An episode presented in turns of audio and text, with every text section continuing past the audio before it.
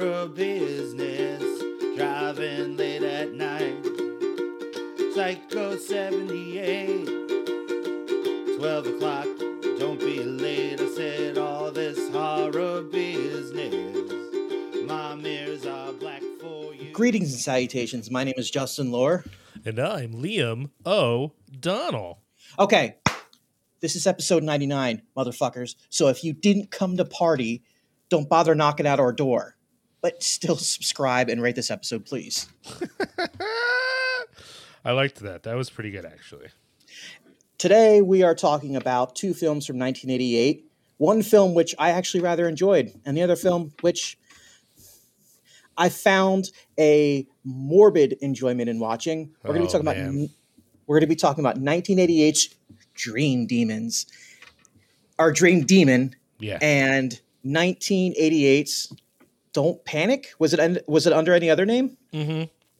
It's originally a Spanish release, so there's a Spanish name, but I don't know what it is. It's um sorry. People people would know. If yeah, it's probably on the IMDb, but I the it it's a Mexican a Mexican production, but they did film it in English so that they could release it in the states as well. I don't know that it got a wide release in the states. I think it actually only got a theatrical release in Mexico, but it was made to be released in both countries. Interesting. Yeah, but it's a Mexican production.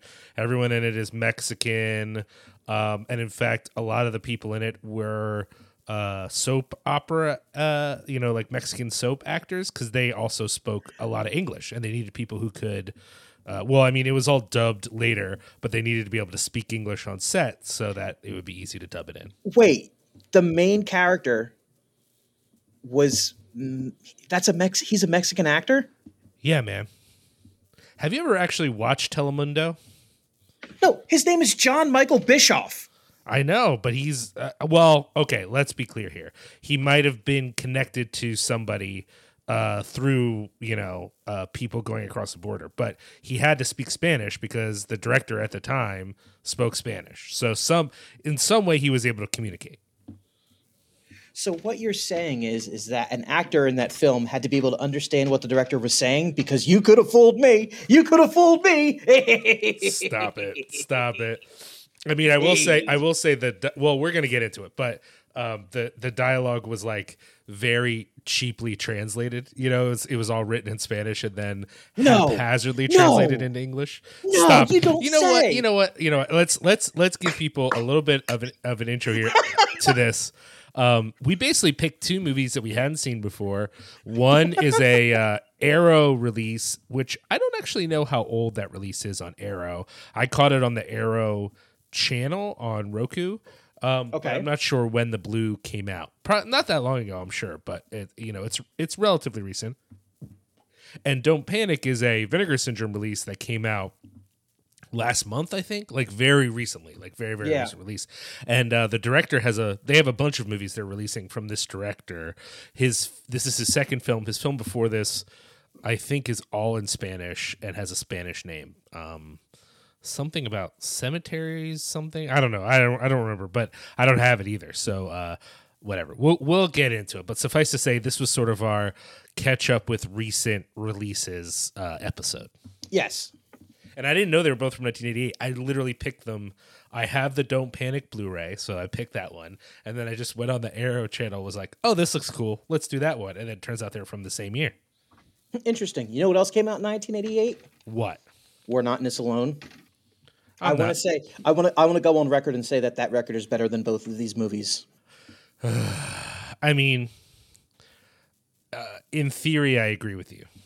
Okay. You know, I don't want to get into this because you know I have an issue with my man's voice. You do. Yeah, I don't know why, but you do. I don't. I don't think he's a great vocalist. I don't like his Anyway. vocals. Anyway, But those riffs are pretty good, though. That's a pretty good record. yes, yes. But before we dive deeper into the world of Liam's poor taste in music and films, Shut We- the fuck. we would like to thank the people responsible for bringing this episode to life, and that's you, our Patreon subscribers. Thank you so so so freaking much for for for toiling uh 40 to 50 to 60 maybe 70 hours a week it is whatever that you do and and and, and the sweat from your brow darkens the uh, the the concrete floor of the warehouse that I'm assuming you do hard labor in. Sure. Um, um, and the the wood chips from the ch- trees that you chop down at your lumberjack job, they drop down your shirt and they they cause you great distress. Thank you for for for taking your your your cash, the sweat from your brow, and the, the fucking fruits of your labor and putting it towards our Patreon. We appreciate it so much because look, we don't make money on this podcast, and that's totally fine. Because, like I've said too many times, money is an illusion. It's not real. Money, it's just a fucking number that someone made up, and we've all collectively agreed to, to, to, to just adhere to. But it's not real. But we do need it, this imaginary thing to run this podcast network. Um, and you guys help with that. So we are eternally grateful. Um, if you're interested in becoming a patron, you can head to www.patreon.com backslash cinepunx for more, for more information. You just go there and there's all these different tiers of subscription tiers that you can just subscribe to to help us out in any way that you, you want to. Um, so yeah, patreon.com backslash cinepunx for more information. Now, Liam, if I said to you, I want to get a shirt made that somehow related the Max Headroom incident to friend of the podcast Evan Villela's obsession with Max Headroom in his in, when he was in when he was in elementary school. Some kind of like Evan Villela Headroom or something like that. Um, if I wanted to get a T-shirt made with Evan Villela as Max Headroom on it, Sure. where would I go to get that T-shirt made? Uh, you would go to the fine folks at Lehigh Valley Apparel Creations, xlvacx.com, uh, and they can help you with your horrible idea and your shitty designs and uh, really print something that was worth buying despite your crappy efforts. Yeah, this whatever whatever whatever inane bullshit you you, you and by you I mean me can come up with, whatever fucking cockamamie nonsense comes out of your dumb fucking mouth as an idea for your your fucking band, like you know your cool band, whatever band you're in, um, whatever podcast that you do. Whatever it is, whatever fucking garbage you do to get get through the day faster, Your If you get- band, your fucking your, band. your, your fucking, you know, your your whatever, whatever it is, whatever fucking gets you, whatever, whatever helps you get th- one day closer to the waiting, yawning abyss of the grave. The fine folks at Lehigh Valley Apparel Creations will help you put that fucking garbage onto a t-shirt, onto a thong, onto underwear, onto a fucking tofty, onto a basketball jersey, onto some sort of cloak or or Jedi cape whatever it is you need, they can do it. So if if any of the fucking half formed gibberish that came out of my mouth just now interest you, you can head to www.xlvacx.com. That's www.xlvacx.com. Um, Chris Reject is a good dude, and that's all I'll say. wow, wow. Who else do we have to thank on this glorious April evening? our friends at EssexCoffeeRoasters.com. Uh, you all know Aaron Dalbec from his time in, um, oh, my brain just shut down. Bane and Converge and um, what is his new band called? Why did my brain just deny me that information? Be well. Be well. I think, Thank I you, think he you, did time in 10 yard fight. Yeah, I think that's true too. Anyways, you know him as a musician, but uh, he also, uh, besides also designing websites, by the way, uh, roasts coffee, and he has this uh, business where he roasts coffee to order, so it's as fresh as possible. He finds uh, just the highest quality beans, and he offers a uh, sort of stance as a business that is designed to demystify quality coffee for you. So, you know, I know a lot of people who their attitude on coffee is, I don't have time for all that fancy whatever. You know, I'll just, I'm a simple guy. I'll take it as simple as possible. Or gal. Yeah. I don't want to be gendered about this. Uh, and, and really, what you're saying is, I don't care about the quality of what I'm drinking. And I think that that attitude actually comes from a place of feeling like, why is this all so complicated? It's just coffee. And what I think Aaron does is try to get you the best quality coffee with the most variety of flavors available while not making it feel like some pretentious bullshit. But that's basically the goal here is how do we help people get good coffee without having them need to feel like they need to be some sort of like coffee expert. You don't. They demystify it for you. Same thing with tea. They have fine tea there as well, uh, and a bunch of great merch as part of our relationship with Essex Coffee Roasters, if you go to their website right now, you order, let's say you want to order uh, their Mexican, uh, they have a Mexican uh, uh, variety right now that's very good.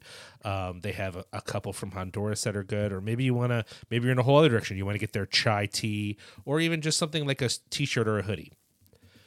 On your way out, you're going to put in the code Cinepunk, C I N E P U N X, and that's going to give you 10% off of your order. You can't go wrong with that. So head you over can't. to EssexCoffeeRoasters.com, get some stuff. So, Liam, what you're saying is that when I go to Starbucks and I get my drip coffee and Ugh. I don't. I, okay. When I get coffee, wherever it is I get coffee, when I go to Dunkies and get my Dunkies. Okay. That's better than Starbucks. And I just get it black and I don't put anything in it. And I just say, give me coffee. What you're saying is that comes from a place of fear. You're saying that I'm afraid. Yeah, I'm okay with that. I mean, I, am saying that about you. I don't I know if I'm that. saying that about everyone. No, I'm no, not, no. I'm I not sure. That. I'm not sure what you do that doesn't come from a place of fear. One hundred percent reasonable thing to say about me. All right, now comes the time in the podcast that mm-hmm. we've all been waiting for when when when I when I wake up when I wake up in my bedroom and I'm I'm wearing dinosaur pajamas and I have blood all over my face and my eyes are red and I, I look around and I can't see and I call it for my mother, mother. But my mother is in the next room, drunk as a lord on fucking payday, mm-hmm. unable to help me and I'm I'm I see through my eyes. I don't see my room with its childish tchotchkes and knickknacks everywhere. Instead, I see through the eyes of a killer, and I shout for some fucking like a rock to stand on in the sea of madness. I shout, Liam, what have you done involving Har recently? this is gonna be a this is gonna be a rough episode. I feel like I feel like you're really gonna come at me during Don't Panic, and I'm gonna lash no, out. I'm not going to come at you. I prom on the straight edge. I promise I won't come at you. All right, we're going to start then with something else that we'll disagree on, which is uh, one of the things I did related to horror was I watched uh, Godzilla versus Kong.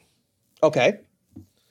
Um, which which side note probably should have been renamed Kong versus Godzilla, but whatever, it's fine. Godzilla versus Kong, and uh, I, you know, it's a real mixed bag. It was a real mixed bag. Um, at some level, when the big chunky boys fight, that's fun. And I get that for some people, that in and of itself is not enough to be fun. But then this movie's not for you. The the the the the, the boys, the, the the boys or the ladies, whoever they are, the big old monstros, they start getting in a fight. It's a good time. And this movie does have a, a, a good amount of monster fighting. So that's, you know, cool. That's fun.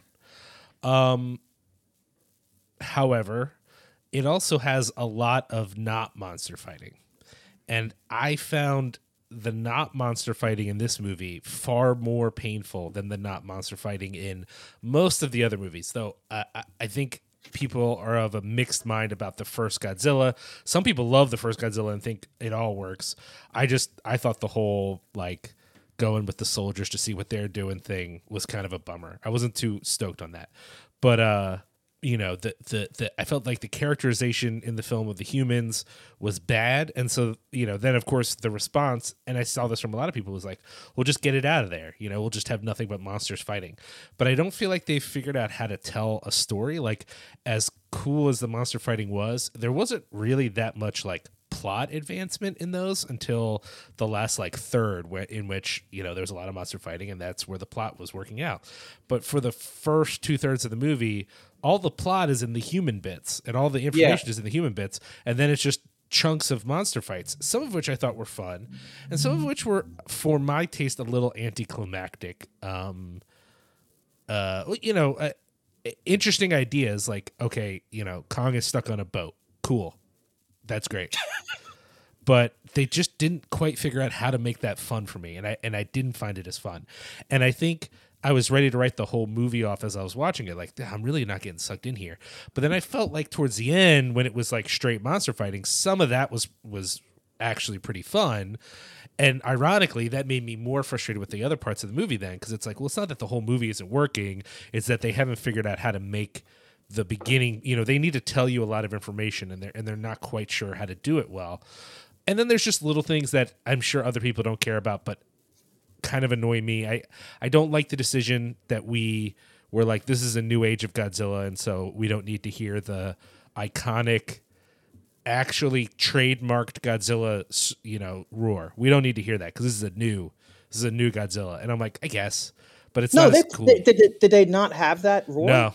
No roar, no Godzilla theme song. It's like this is the this is the thing. Like we're not I mean, and and especially the roar because I think they use the roar in the other movies, right? Like they def they absolutely yeah, did. no roar in this movie. I mean, I'll rewatch it and see, but I didn't. I specifically noticed no roar, and I thought I read somewhere that he, that was a decision the director made. Was like, well, we're going to move on, new age of Godzilla, whatever. And I usually like this director too, so that was the, my other frustration. But um, anyways, it's not terrible, and I think if I saw it in the theater, that last third would have been even more cool because that's mostly what it is is the spectacle of it all.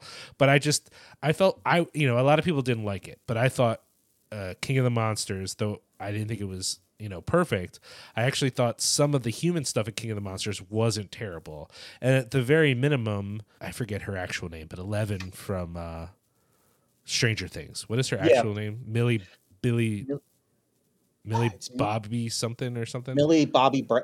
I want to say Millie Bobby Brown, but it's not that. Okay. Anyways, she actually has a character. Now, maybe you didn't like her character in that movie, but she exists. She's a person. And in this movie, she's just kind of like along for the ride. She doesn't do much but react to things. And then, like, a couple times whine at her dad, uh, who also, you know, Coach Chandler is not given a lot to do other than to look worried. They they literally exist in this film merely to tie it to the prior one. That is Right. the only reason they're in this movie. it's it's it's annoying to me and and honestly i also like i don't quite get the idea to say like okay how are we going to do this well the way we're going to do it is kong is cool and godzilla may or may not be cool and we'll resolve that at the end and it really feels more like a kong movie and I get that part of that might be because they're going to bring Godzilla back. Like I, I get the feeling they're going to cash in on Godzilla into the future, but like this is probably it for Kong. We're probably not getting another Kong movie, so maybe this was like we're saying goodbye to Kong. We're sunsetting Kong, um, so that we can have other movies about Godzilla into the future. And yet the movie's called Godzilla versus Kong, which suggests that it's more of a Godzilla movie, and and I just felt like that's not what it is, and you know, I was I was definitely pulling going into seeing the movie. I was pulling for Kong. You know, obviously the character who doesn't have nuclear breath is at a bit of a disadvantage in Yeah. the fight. But the movie pulls for him so fucking hard, and then you know the big reveal at the end, which I won't spoil for people, is pretty cool. But I don't know. It just it, it didn't quite work for me. Um again though, like if I did have the opportunity to go to a movie theater when it's safe to again and see this thing, I probably would still go see it though. Like as much as I didn't love it, I also didn't hate it. I just think like uh, the thing I want to push back against is the folks who I saw there were a lot of people who I think also were dissatisfied with the human bits, but they're just like, oh, well, who cares? Like, that's just how it has to be.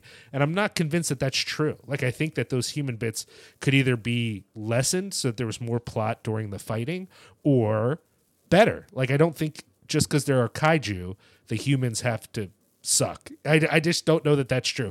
And I could be wrong, uh, but that I just, I don't know that I have to make that trade. No, I um, it, it there was things I didn't like about it, but it met my expectations, and it was exactly what I wanted it to be. So I, you know, I enjoyed it. Um, I will say that my biggest problem with it was I, I think you kind of touched upon it with was like, okay, we we had two movies now where Godzilla is the sort of like benevolent, uh, weird force of nature that like looks over us. Um, and now he's just like like they they they sort of explain why he's doing all this shit, but it's like wh- why why is you know like I don't know it, it just felt half hearted. I think it would be fair if someone pointed out, well, there's not a lot of continuity between the original Godzilla movies, but I don't think that works here because a lot of times these are the same not exactly, but very similar creative teams, right? Whereas in some of those older movies, it was, you know, who knew if there was going to be another one or not? You know what I mean? Like, Yeah, I, I just think it's I think it would have been possible to create a little more continuity. And, you know, maybe some of that dialogue could have been written wittily and delivered by humans or not. I don't fucking know. You know, maybe maybe it was a let's show not tell situation. Um and and, and don't get me wrong, like I think probably a lot of viewers had a sense of, oh, I bet it's because he feels threatened by this company. Like there is hints of that. Like it's not yeah, completely yeah. but it is just there's such a big switch and that the fact that no one has any sympathy like everyone's like oh well he blew up a factory so i guess godzilla's bad now so now we have to murder him and it's like wait is that that's how we're gonna be y'all like we just are everyone's They ready also- to do it They also went out of their way to make um to make Godzilla look even more threatening than usual. Yeah. Like the his features, color palette, uh the lighting, and they they also uh on the flip side of that, they went out of their way to make like there are scenes when like, they're like Kong fucking bows to no one. He's not afraid of anyone. But like when he and Godzilla first meet, like Kong is like if he had pants, he would be shitting in them. Which I get. Like it's it it it, it it's sort of like it was uh it tugged at the right places that it was supposed to tug at with with me anyway. I was like, fuck, I hope he's okay. But like the first act of the movie is them being like, oh, Kong is not the guy to fuck with. And you're like, yeah, but what if he is? Like when they show Godzilla, you're like, yeah, he totally is. And it just, I don't know, it just, it felt like, um, I don't know, it, it, it felt like that was, I, I don't, I don't want to say it was a bad choice, but it felt like they were very clearly making this about, you know, you're supposed to root for King Kong. And, uh, they didn't just have the guts to fucking say that. yeah and, and and and honestly i don't like that decision i like i think this movie's more interesting if it's just like you know uh, a, a more equal you know battle or if it's unclear that we're supposed to be rooting for anyone in particular you know what i mean? I don't know. I again it's not i, I don't want to be too critical on it because i i think i don't think it was bad bad but i just think like I just wish they had made a few different decisions because I think there's underneath the surface, there's still like some cool stuff going on that would be neat to see. That certainly for me is preferable to some of the older Godzilla things. You know, Yeah, I mean, uh, I've long said that Godzilla is at his best um, when he's completely unknowable. Like the best Godzilla movies to me are the ones where the the more unknowable he is, the better. And when you start to attribute any sort of like menace or benevolence to him, it loses a little something. And this movie suffers from that. And I don't. It, it just.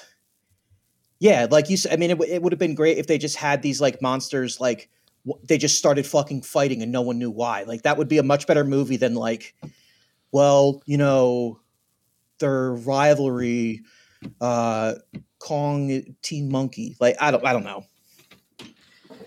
It's weird. It, it just, it's not terrible, but I just, it wasn't my favorite. Uh, I also hate the fact that one of the characters we're supposed to root for is a conspiracy theorist. That made me so fucking angry.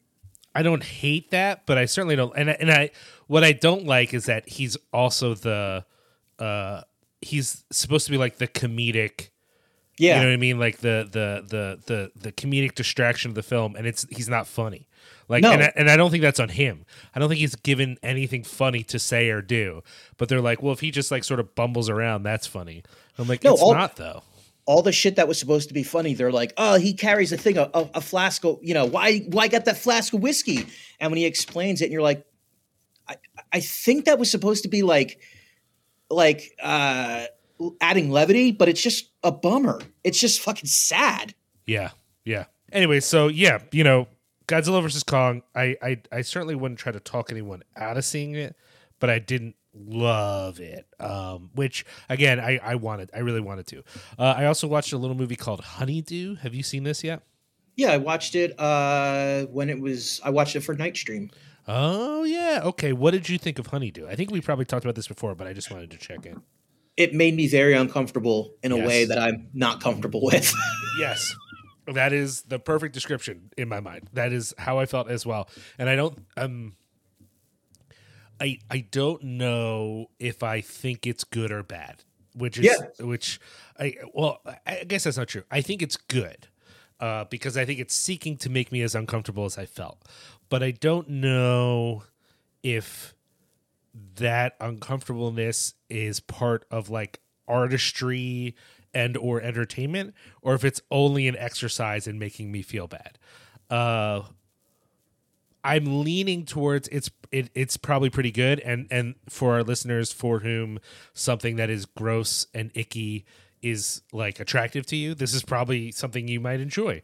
But who who boy it's it's a lot. There's a lot there. Um and it's not a gore thing you know No. it's it's a whole other vibe that i don't want to ruin for you but let's just say it's it's gross it's gross in a whole different way so yeah uh i watched that that you know severely bummed me out i also watched uh is it rose plays julia yes, yes. Rose Uh, plays Julie. Julie, yeah, yeah. Uh, that's not a horror movie per se. It definitely has horror movie elements, though. Uh, it's more of like a bummer drama, I guess. But ooh, man, did it? Bu- it, it it did its job. It bummed me out. Uh, Oh, so, yeah. So in a sense, it's you know, I, I I think it would still apply to some of our audience, and uh, I highly recommend. it. I think it was very well done. Um, did I already talk about Violation on here? I don't believe so. No, Oh, did you see Violation? I have not. Oh man. So Violation is another uncomfortable under the skin sort of movie. It uh does deal very frankly and directly with sexual assault. So the, I would put a big old content warning on that one. Uh, I I would probably throw in a content warning on Rose plays Julie as well, just to be safe. Definitely, definitely, definitely. That's true. Um, um, yeah, that's actually why I thought of Violation because I was going to make the comparison of like uh, Violation is not the same movie. It is more of a, I guess you would say, a rape revenge movie. However, the uh, unlike most rape revenge movies in which uh, the the uh, assault is like over the top uh, exploitative caricature, this is like realistic bad thing that could happen to someone you thought you were friends with. You know what I mean? Ugh, yeah. and and and and then similarly the revenge is not also over the top and exploitative it is how a real person who isn't psychotic could possibly think of trying to get their revenge. So it's uncomfortable and it's poorly executed which makes it even more uncomfortable and and gross. It's not like a bloody movie and yet it makes you feel very very gross and very very bad which is sort of the point. Uh and so uh, in a way all three of these movies are deep in the uncomfortable zone. But whereas honeydew is possibly fucking with you in a way that the people making the movie are having fun. Um i would i would fully buy that no one making violation was trying to have fun or even thinking about entertainment. It is a film that i uh suspect comes from a place of experience. Um, and it is a film that is very angry and it is almost as much about the ways that we don't want to hear the truth about what people are like and what they're capable of doing even more than it is about either of the big events. You know the big events are the violation and then the comeuppance for the violation. But that's not really what the movie's about. The movie's more about how hard it is to get people to see the truth. That's really the horror of the film more than the other uncomfortable things. It's brilliant, but I would put it the trigger warning on this movie uh eclipses Rose Plays Julie or uh you know, I don't know that you need a trigger warning on Honeydew, but No. the the uncomfortable things in this movie make the other two movies seem almost pleasant. Um, oh, okay. yeah. Um in in my mind, some people might find the drama. There's a lot of emotional drama in Rose Plays Julie, and maybe that's more affecting for you.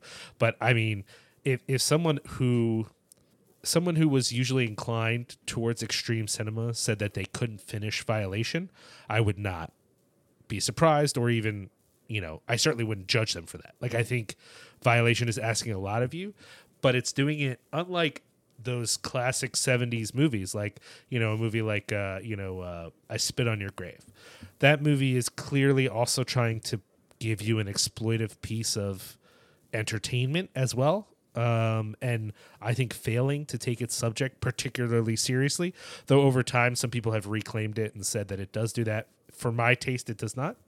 Violation is the opposite in every fucking way. It is taking its subject very fucking seriously and it's doing its best to show you something that is um in taking the trauma and the the the, the sheer stark awfulness of this event seriously the film flirts with almost being supernatural because it uses abstract imagery at times to express how uncomfortable things are like how emotionally psychologically taxing this whole thing is. Um, and it even kind of uses a bit of a chopped up narrative. I, I, don't think it's hard to follow, but it doesn't show you everything at once. It kind of cuts back and forth in time. And I found that extremely helpful, if also effective at making me very sad and unhappy. So, you know, uh, uh, you got to be in a place for it. I think for those people who are very much able to watch this sort of thing, I don't think you're going to watch it and say, oh, this film treated this subject in a unfair manner um, but I think that in treating it so fairly and taking it so seriously, this might be way too much for some people. And it's it's just on Shudder, and it's I don't know that it's being marketed in a way that's clear what an extreme experience it is. So I would caution folks for whom this is not a subject that they feel comfortable dealing with because I think it could really weigh pretty heavily. Interesting. I well, I appreciate that uh, that thorough dissection of it and I also appreciate you um, letting people know ahead of time that it might be a little much. Yeah, I mean, normally I wouldn't even say. Uh, you know, you could say make saying the film is a is a is a film that involves revenge is a bit of a spoiler, but I think I have to say that so that people know exactly what they're in for. You know what I mean? Um, yeah. I don't want to spoil any of the specifics of what happens in the film, but I think um, in a sense, though, I think in the first five minutes, you kind of know everything that's going to happen. Uh, maybe not in specifics, but you generally get a feeling, and that's part of what makes the movie so heavy the whole watch because you're just waiting, you're just waiting for it, and it's uh, it's difficult. So, anyways, uh, and that's it. That's all I did recently revolving horror. Uh, I haven't done anything revolving horror recently. My life is a barren wasteland of of horror. Oh, that's Stop. not true. No, I, I, honestly haven't. I honestly haven't. I haven't watched anything. Um, I, I mean, the season finale of The Walking Dead was amazing, but that's whatever. Um, as you know, Liam, from the voicemail I left you, the ending of the first episode of Invincible was something of a fucking horror show for me. it it did get the Invincible is getting to the the meat of the matter a little quickly, and I you know I I wonder how many people are going to be able to ride with it getting so dramatic so quickly.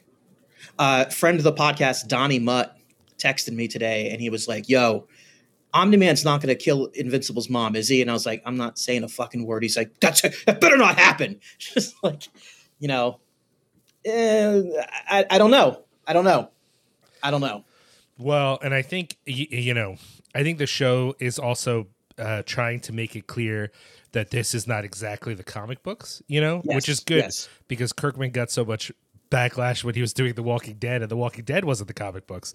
So I think he wants to make it clear, like, hey, this is a similar thing. We're not doing everything the same, but so far things have been similar enough that I definitely have a sense of foreboding over where we're headed.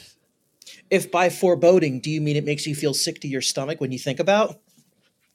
No, I don't think I have as deep an emotional reaction as that. Um, uh, but other aspects do. I actually, I, maybe this is because I I have different sorts of issues, but I feel as uncomfortable thinking about the future of Cecil and the future of Robot as I do about Omni Man.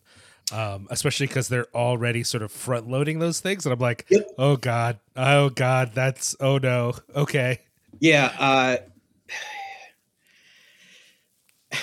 we don't have fucking 4 hours to talk about this on this podcast. Um but so, yeah, suffice it to say, I think if you like comic book shit, you should probably watch Invincible. I think you would Yeah. like it. it gets the hard business stamp of approval. Um So far, it could it could still jump the shark, but right now it's doing pretty good. Yeah. Um, other than that, yeah, man, I, I haven't really I reread Jurassic Park a few days ago just for shits and giggles. Um, that's horror-ish. You know, it's guy gets disemboweled and gets his head bit off. That's pretty scary. I feel you. Other than that, yeah, I I haven't I haven't done anything because I'm a fucking I'm sure that'll change soon because drive-in season is raring back up. So soon enough, you'll be regaling me with stories from the drive-in while I am still just sitting in my house like a hermit. Oh, God damn it, Liam.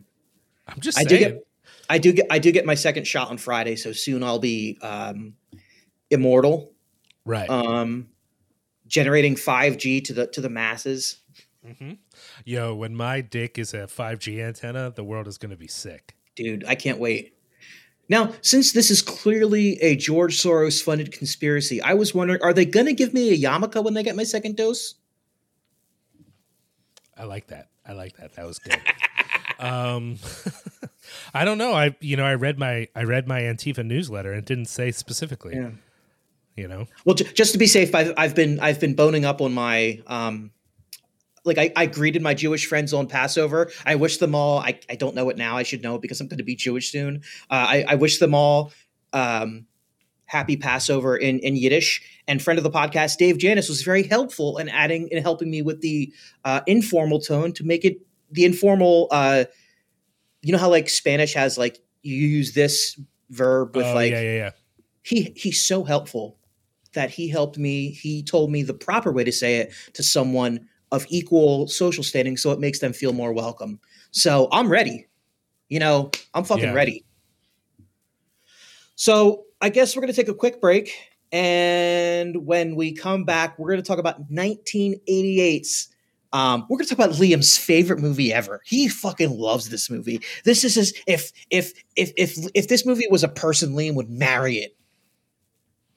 Okay, that's the most shit I'm going to give you. I just had to get that out. I've been like, I, I've been waiting. I have been waiting since our conversation about this movie to fucking say that. So that's that's all I'm going to say about that. We're gonna when we come back, we're going to talk about 1988's "Don't Panic," Classic film. classic film.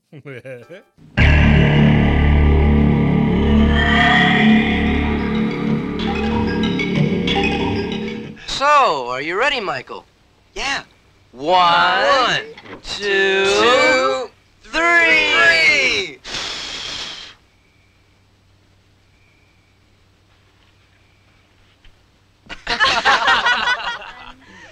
Promise never to play with the Ouija board again. Oh, oh my! Hey, you guys. Maybe he's right. We shouldn't play this game.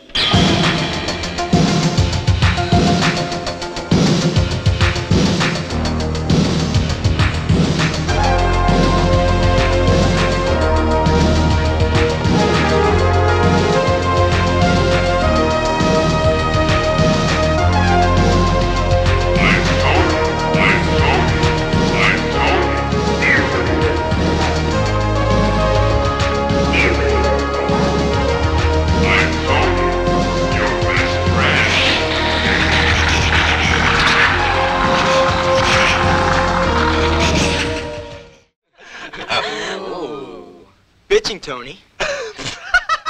And we are back to talk about 1988's Don't Panic. Um, this is a movie that exists. Who directed it, Justin?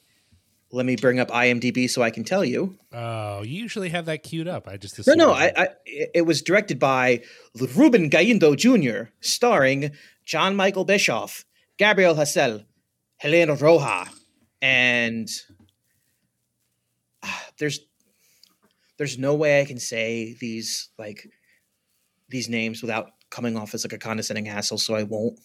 Um, oh man. Yeah, fine. Jorge Luke, Juan You don't- no, Ignacio you Aranda. You don't have to. Eduardo Noriega as Fred. Um, the thing, okay, the thing I appreciate about this movie is, uh, I texted Liam and I said this movie was a chore to get through. Um, I rewatched it, and upon rewatch, I will admit that while knowing what to expect, um, I can my my opinion has softened a little bit. Um, I can appreciate the fact that this movie is just a labor of love, and I'm not trying to be like, you know, that's that isn't like the southern like bless your heart. I like the fact that this movie is like kind of marketed it as like an evil Ouija board movie, um, when in reality the Ouija board is like barely in the movie. Sure. I also like the fact, and I didn't really catch this on the first time because I was too busy being a fucking jerk off while watching this movie. Um, this movie kind of feels like a like a like a like a quasi giallo film to me. Yeah, I think it definitely borrows some from that tradition. Uh, yeah, I mean, it, it, it, I almost lament the fact that there was any like supernatural. I mean, I guess for the very premise to work, there had to be some kind of like supernatural premise involved with it. But I almost wish they went a little bit lighter on the supernatural part of it because I think this movie would have made a would have made a really great slasher, um, if they just toned down the uh, the supernatural parts of it. So I just want to mention really quickly. Uh, some people might know this director. His first. This is actually his third film. It's his first film in English, though. His first movie was called Cemetery of Terror, which I've definitely uh, heard of before, and I think might have been also released on Vinegar Syndrome. Then he made a movie called Enemigos a Muerte, which Which means friend of death. yeah, there you go. Then Don't Panic, and then after Don't Panic in 1989, he made a movie called Grave Robbers, which has a uh, has a, a Spanish name as well, uh, Ladrones de Tumbas or something like that. So, um, Also starring Jon Michael Bischof. Of and that film. movie was also released on Vinegar Syndrome. And uh, my feeling on Don't Panic is I enjoyed it enough. I'm probably going to buy Grave Robbers because I want to see it. um, yeah, I so I, you know the only insight I have beyond what Justin has is that there was an interview with the director on the Blu-ray, um, and I really got a feel from him uh, watching it that this movie was born out of two things. One, it was an interest in horror, that he's a big fan of horror films, and though he um, uh, couldn't go to film school, he did like an internship program at a film school where he got to study some stuff. And uh, while he was doing that, sort of got this idea of like, you know, I could make horror films, whatever, whatever. Um, and in that interview, he talked about how even though he's fascinated by horror films and he loves horror directors, he actually um, thinks that horror movies can be too scary. That like you could have a horror film that like becomes less fun because it's too actually scary. And so he intentionally tried to make this film a little bit fun.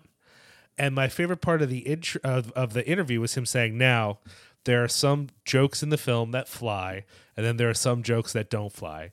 And now, some whatever years later, there's also parts of the movie that are funny, which were not meant to be funny. However, the whole thing was meant to have a lighthearted feeling. Hence, our man wearing those ridiculous dinosaur pajamas. which I had as a child. I fucking had those as a child. Well, and you can have them now too, because when they released this movie, Vinegar Syndrome made their own version of the pajamas for people to wear. So I guess a lot of people bought those paja- pajamas. I did not. I had not seen the movie. Uh, I'm gonna try and find, track those down and just wear them Yeah. every fucking chance I get. um, so I, you know, there was a real feeling he wanted to make it fun. Side note, uh, he also said when the movie came out in Mexico that there was a big backlash uh, for the opposite reason. I think of why I think the movie's fun and why you were a little bummed on the film. Despite his efforts to make it more lighthearted, generally the movie was considered too scary.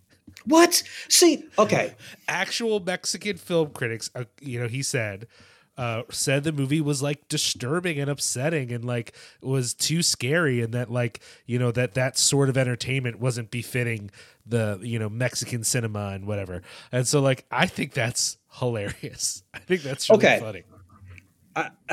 I I want to I want to rewind a little bit and talk about this th- this director because I, I I didn't know that he had said that, but I kind of appreciate that from a critical point of view about the the idea of a horror film being too scary and it being too much of where it's so frightening that it kind of takes away the enjoyment of the consumption of the film because I don't think that happens to you very much. Like that's kind of what I admire. That's kind of what I admire about you is that you can watch any movie and just be like, "Wow, that was that was I, I here's what I liked about that movie." Whereas I um I can't do that. And if you've ever watched a movie with me, you Yep. know that's it's uh, it's I'm insufferable to watch horror films with. But I've long maintained that the best horror films are the ones that kind of hit that sweet spot for me Sure. where it's like it's almost too much for me to handle. Um, but there have been films I've watched where I've been like, yeah, I can't. That that was that was too much. I can't. And contrary to popular belief, they're not all about alien abductions. Um, but no, I, I I- can I can kind of uh, I can kind of dig on what that guy's saying. Uh, that that I mean, granted, I don't think there was any circumstance in which this film would have been too scary. Uh, well, and and that's what I think is so funny because to me, uh, when I was watching it, and I watched the interview after I watched the movie. When I was watching the movie, it felt just like a fun horror movie, and this is 1988. You know what I mean? Like, Yeah. slasher films have permeated the culture. Now, had they not quite permeated in Mexico, maybe I don't know what the censorship laws were like um, when of movies coming over the border, but I do know that at this compared to other films leading up to this point in the decade this movie is no more intense it's certainly not more bloody than other uh, slasher films but i don't even think it's more intense and i do think there's some effective moments i actually think the makeup on his possessed friend is pretty effective considering how low the budget is of this movie I- that dude looks fucked up Yeah, no, I mean, I was actually going to say, um, it looks, it looks like uh, an end stage deadite from the first Evil Dead film in a good way. mm-hmm. But what a what. I, I want to know the crit when the when when a Mexican film critic went and saw this movie and he was like, "Well, I was enjoying the film, but then a hand reached out of the ceiling and I just couldn't bear to watch it anymore." Like, what fucking part of this movie was so unbearable that it took these people out of the I don't know. I don't know. Maybe we'll have to try to see if we can find some old reviews. But I mean, there was some imagery like that though. Like I loved the hand coming out of the ceiling. I thought was No, great. yeah, I thought it some was. of the I- some of the kills I thought were really great. Like when the dude puts his head out the window and the knife comes up through his mouth. I thought that was really well done. Especially considering this movie doesn't have a ton of gore.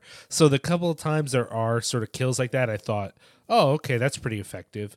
Um, but but it is a goofy movie. Like yeah, it doesn't I didn't feel a sense of menace at any. And even the parts where he's kind of taunting them, um the the so basically not only does this our main character who is supposed to be a teenager but acts like a child. Um except for when he fucks. He fucks, but oh, he fucks. Jon Michael Bischof fucks in this movie. yeah. I mean, he's supposed to be an older teenager. And the and the and the pajamas are only meant to represent that he's still kind of innocent, which is ridiculous. Oh, Also, uh, not to interject because you're gonna. I know you're gonna have some like insight on this. Um, Jon Michael Bischof, you cannot dissuade me the fact he was at least thirty. He was at least my age when this movie was made, um, and that I love the scene when when he does fuck, and that girl's like, "That was my first," and he just shuts her up. He's like, "Shh," and I was like, "Oh, she was a virgin, like I am now." I appreciate that. I mean, I think you're right. He probably is pretty old. I everyone is old. I mean, it's 1988. Like that tends to be the vibe of these films is that they're actually old people, unless we're talking about uh, Sleepaway Camp, but um, which is just children cursing. I don't like it. Yeah, that. I love I love that, but it's ridiculous. Anyways, um, but so uh, you know, he has a birthday. They use a Ouija board. Though his friend wants to talk to I forget the name Vince or some shit. Uh, it's the devil. Virgil, and it's actually like the devil or a demon or whatever. Yeah, you know Um, Virgil, the common misnomer for the devil. That's one of his nom de plumes. I don't fucking know.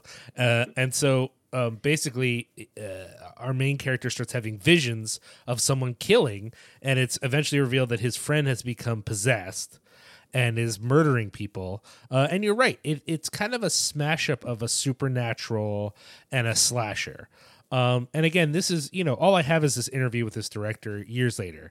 But I think the idea started with the Ouija board. And I think the aspects of the film that are kind of slasher slash sl- slasher slash slasher or reminiscent of a giallo are just sort of his style you know what i mean like and, the probably the influence of the slasher on this whole genre at this time but the you know the the the sort of uh, uh, generation of the film is what, what if he made a spooky Ouija board movie? That's that, that that's the idea. That's that's the sort of the the opening volley here. Now, how that developed, I'm not sure, but I kind of agree with you that like other than certain aspects, like some of the dreamlike stuff, like with like I said, the arm coming through the ceiling and stuff. Some of that stuff is pretty effective, but um, when the possessed friend is just stalking people, just like a murderer, you know, and you know you know, eventually, you know, he has supernatural powers as well.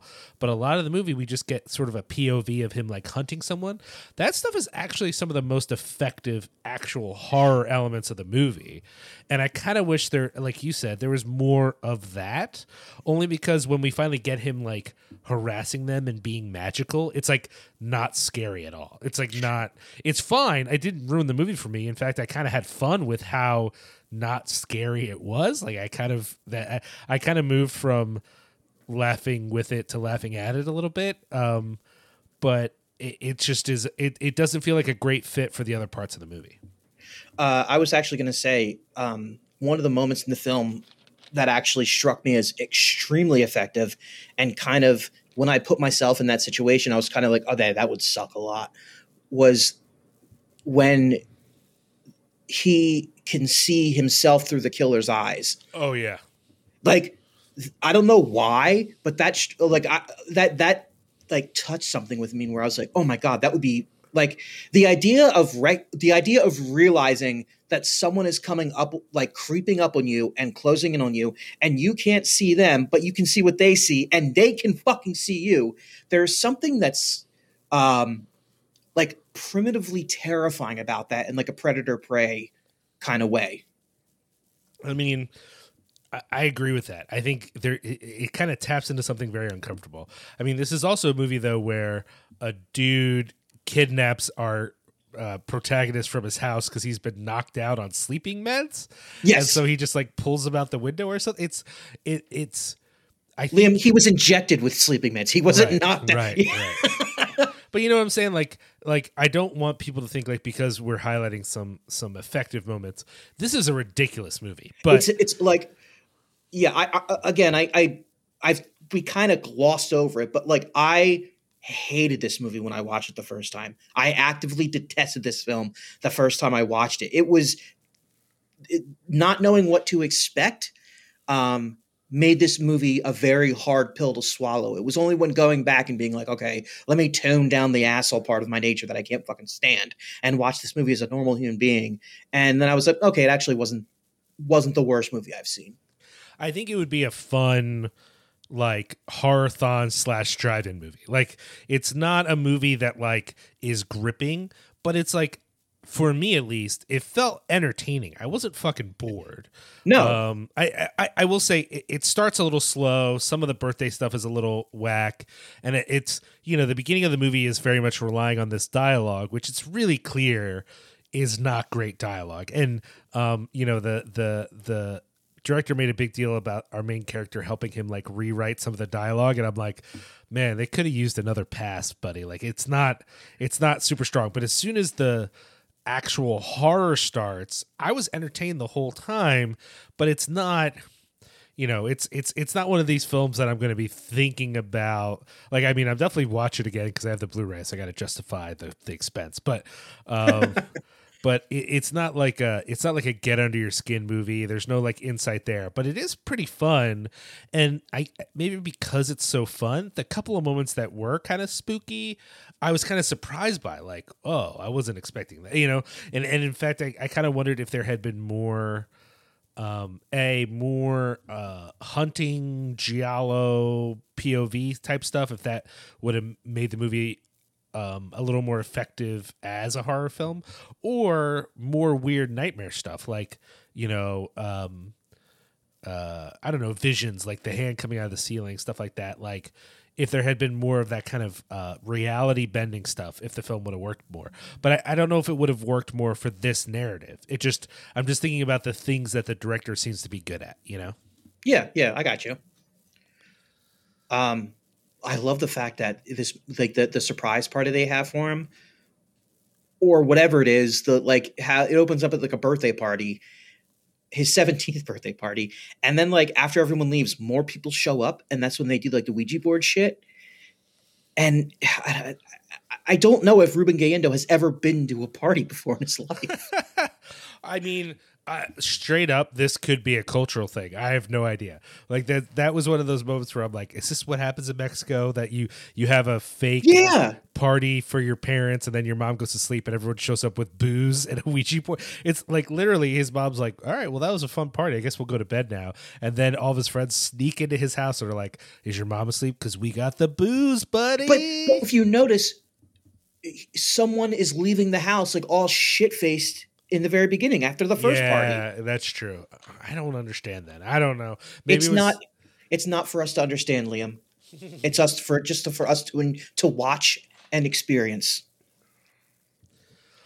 Yeah, I mean, this is definitely one I would only recommend for folks who want who who are into something a little bit weird and a little bit fun. Um, if you are looking for something to, to get under your skin, this is not it.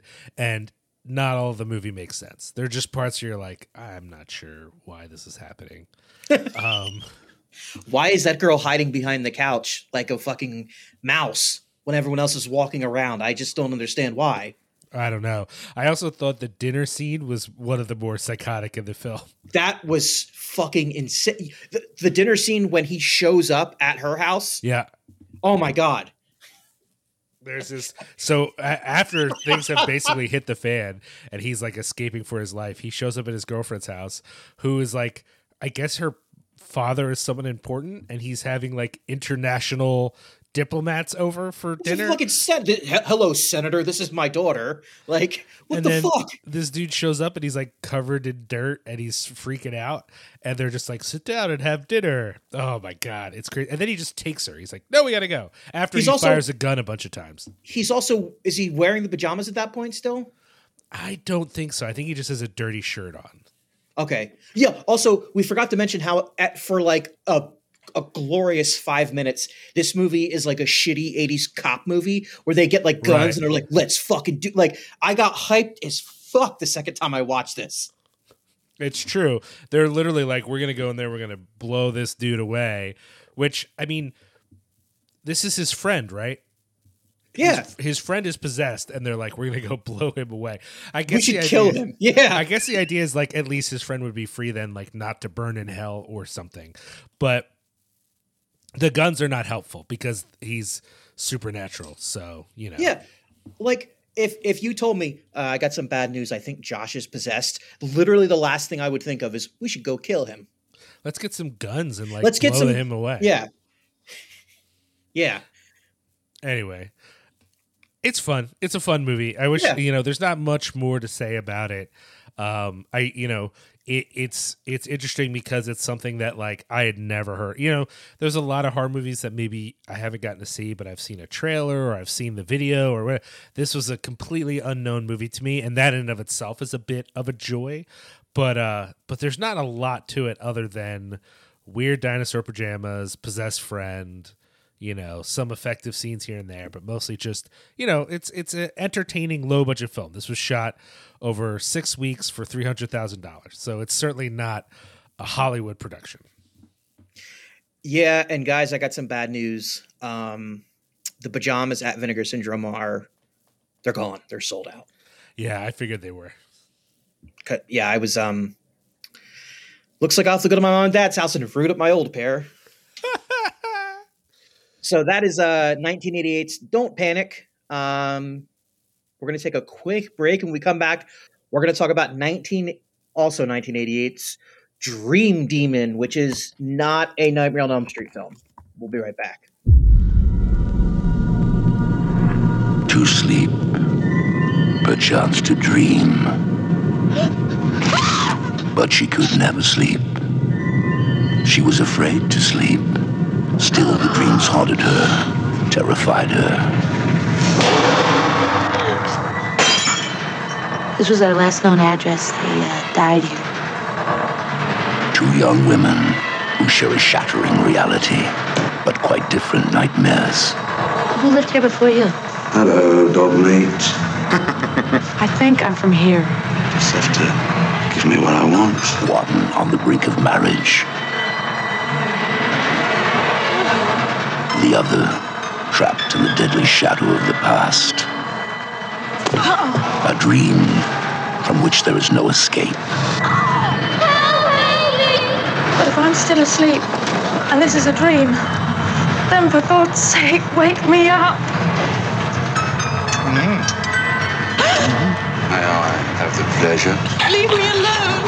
Diana! There's this little girl here. I, I don't know if she's real or not. I don't know if she's dead or not. Two women Diana!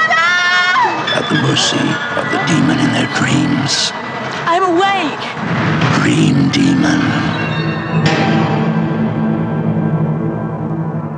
And we are we're back to talk about 1988's British horror film, written and directed by or co-written and directed by Harley Cokeliss, and starring Jemma Redgrave in her debut role opposite Kathleen Wilhoite, Jimmy Nail, Susan Fleetwood, and in one of the most stomach-turning roles I have ever seen in any film ever, Timothy Spall.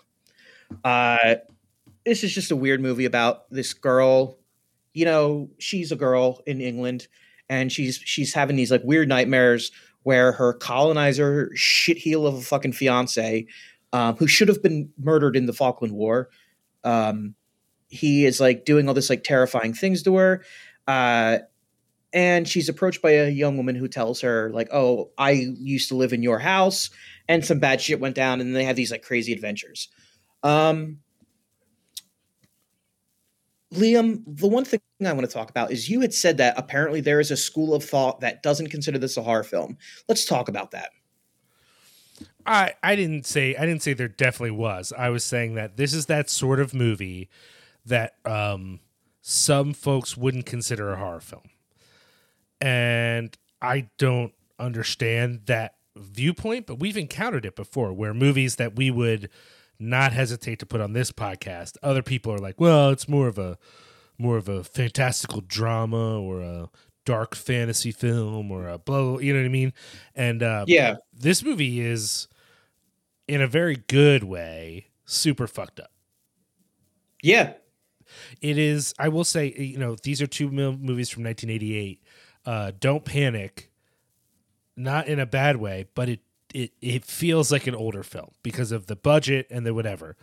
Um, in some ways, this movie feels very much a 1988 British horror film. Like it, it just it it feels very of a time, um, and I, and I think in a very good way. Uh, but you know, there's there's a ghost, sure. There's like a supernatural aspect to what's happening here, but there's a lot of like abstract imagery. There's a lot of dream sequences. There's a lot of like, and and to be quite fair, it is a very uh, female centric film uh, when it comes to our characters. And as we know, a lot of horror fans are you know shitty dudes who I think you know they're the there's no guy with a hatchet, so they're not going to be stoked Fair enough. but it's you know it's an upset i mean it's so clear that whatever's happening here as it gets more and more dramatic and more and more haunting this is a film full of terror you know? Like that is a horrifying film. And it, I, i'm not saying it's um perhaps too too scary even for a mexican critic but uh but it, it, it certainly is upsetting and i think it did at times at least give me a bit of anxiety. You know, in, the in the best possible way. Yeah, I, I don't know if it's just the fact that it's like British and it involves like sort of like surreal landscapes, but it kind of gave me like a low key Hellraiser vibe at times. Like Mhm. it almost felt like it was just right there to where it could be a Clive Barker short story. Like if, uh, if It had if, more cum in it. Well, I was gonna say if like at one point like they ate cum and did like a fucking sex magic ritual, or it turned out that like they had to enlist the help of a dead detective to help them get to the bottom of this, or if maybe um, they were uh, aided by a talking cat um, named Sure. like named Mahogany or something like that. Um, then this would be like in full blown Clive Barker territory. Alas, there are no talking cats. Nobody eats cum, although Timothy Spall might as well. And we are still left with this is a like a vaguely unsettling movie. Um, the, the the thing that that struck me about it was that we have two layers of of of, of two different threads of horror in this film, two sources. The main character is having these these fucking unsettling nightmares, and then like the secondary protagonist, um, played by uh, Kathleen Wilhoite of Fire in the Sky fame, uh, she's also struggling with these like repressed memories of having grown up in this house and and what happened to to her parents, which I think is like like super interesting for a movie that isn't like big budget or like high art or whatever. Right. I like the fact that they did that. Is that they they there was also like an equally valid source of horror in this film that was completely removed from the protagonist of the movie. I just thought that was like a, like an interesting choice. I agree, and I like that it it it's playing with some audience expectations. It's playing a little bit with some religious imagery, but it's really playing with the idea of dreams and dream logic and nightmares. And um, again, I guess if that quote unquote isn't real, that might not be effective for people. But I I just found it very well done. I, I don't know. It feels very mature. It feels like a Yes. very mature horror film. Um, and it, it almost has a bit of a fairy tale quality to it in, in the way that it wraps up and, and Yeah. whatever. Um, and I liked it feels like in the ways that it's dealing with family and relationships and anxieties about relationships and uh, especially with her fiance being such a you know a fucking prick and how that's sort of connected to fame and paparazzi and class i would argue as well. Um, there's just a lot kind of going on under the surface that's fueling all this uh, uh, you know th- there's a, there's a lot of subtext that's fueling the text and making the text like a lot richer and a lot more interesting and I, and I just found that really satisfying and again this is a blind pick I knew nothing about this going in and I was so satisfied with what we we sort of found here you know Yeah, I mean, it, it has a very stupid name. Yeah. Um, because there, I to the, unless I missed it, I don't think there's an actual demon.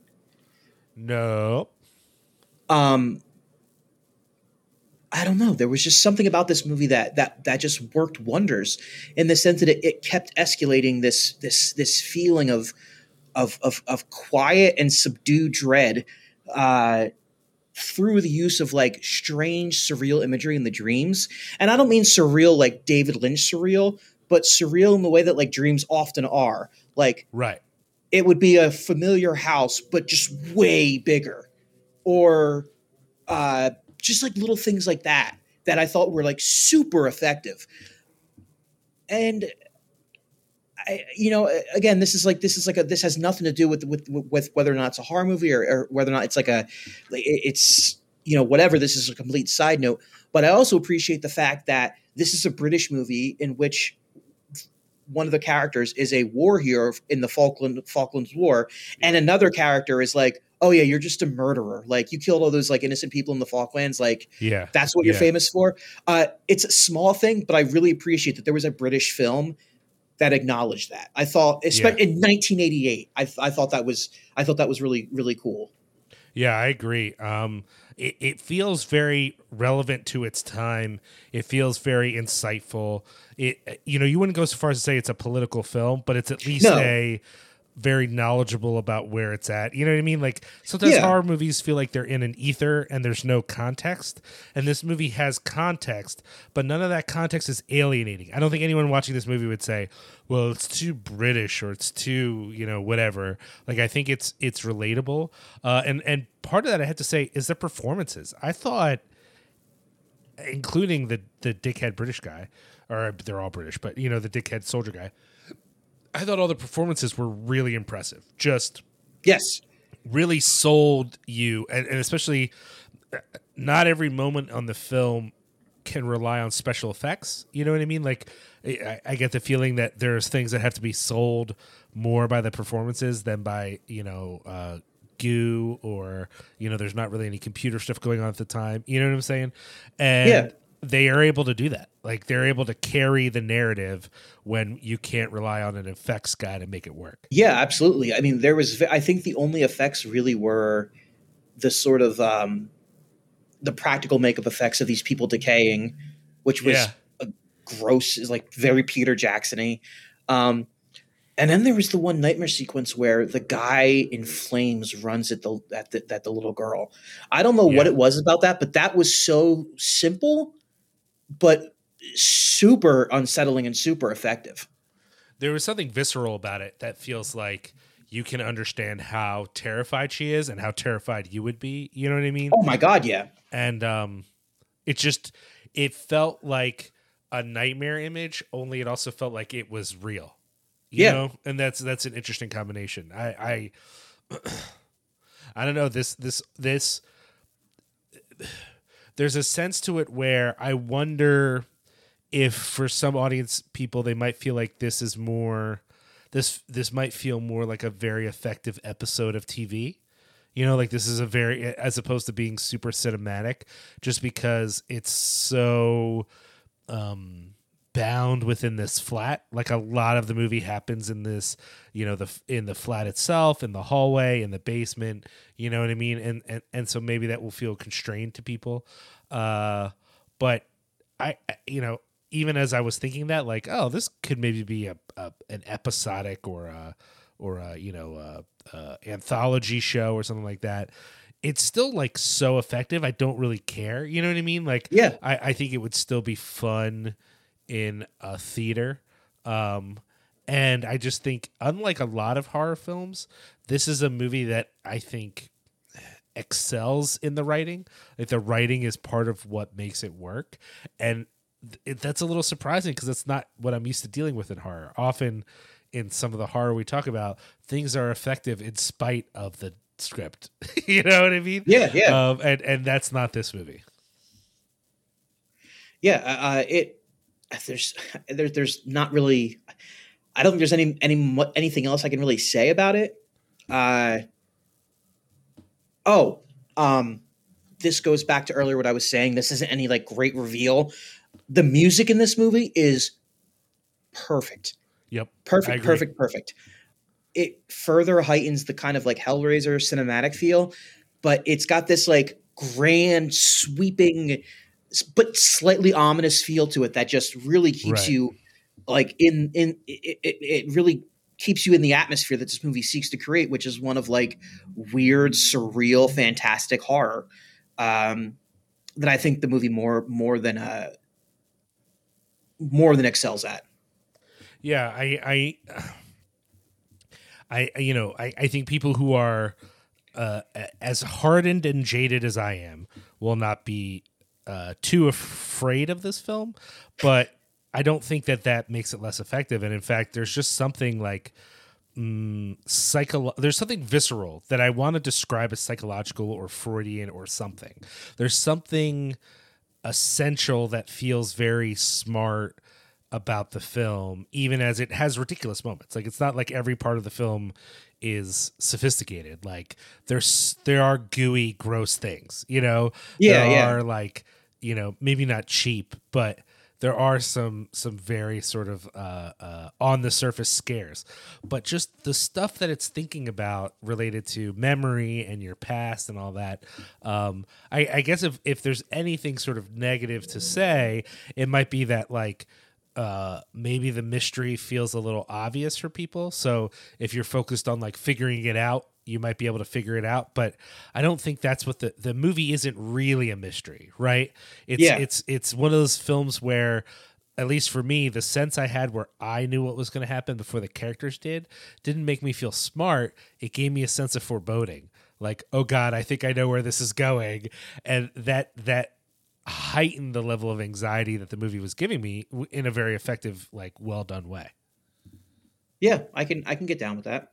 so you're right though that one performance is so gross he's so gross in this movie Oh god, he's disgusting. and I like that guy. Uh, I had to like Google what else he was in, and I he was uh, he was in the Tom Cruise epic The Last Samurai, which I liked him in. Sure, sure. I believe he's also in the Harry Potter movies. I've never seen an Harry Potter movie. Uh, I definitely, before we found out J.K. Rowling was a TERF, uh, yeah, I saw all those movies because I read the books. And unfortunately, the movies, none of them are as good as the. I don't know why I watch the movies; they're all bad. Jeez, that went downhill fast. I mean, I'm just, I'm just saying, like, I was gonna be like, well, yeah, as much as J.K. Rowling sucks, at least the movies were good. And I'm like, wait, no, they weren't. Like, number three is pretty good. Uh, that's it. I mean, whatever. People like him. I don't. Uh, but he's in him. I forget what his role though. I think he looks like a rat or something. There's something. Oh, wrong with yeah. him in it. Not just because he always looks like a rat. Like I think he looks like like he's been turned into some sort of rat or something. Interesting. Yeah, I don't remember exactly. Okay. Well, that's That's my that's my review of the Harry Potter movies. I don't remember exactly. the third one's okay. He looks like a rat. The whole thing with the elves sucks because they're, they're like basically slaves, and all the bankers look like Jewish stereotypes. So you know, fuck that. There you go. All right, that's 1988's Dream Demon, and that means we have approached the end of the episode, and that makes me very sad. But fear not, despair not. Our next episode is our hundredth episode, and we have something very cool planned for you guys. Um, we're gonna be talk. We're gonna be talking about a movie that I have wanted to talk about for fucking the entire life of this podcast, um, and we're gonna have a few cool people on here. So uh, until next time, remember to go to iTunes and to rate, review, subscribe. Um, head to cinepunx.com for more episodes of this podcast and a bunch of other fucking great podcasts. Um, if you want to be a patron, head to patreon.com backslash cinepunx. Be sure to check out our sponsors, uh, Lehigh Valley Apparel Creations and Essex Coffee Roasters. You know, promo code all caps cinepunx for Essex Coffee Roasters. And uh, yeah, until next time. Matt Gaetz is a child trafficker. Yeah, definitely.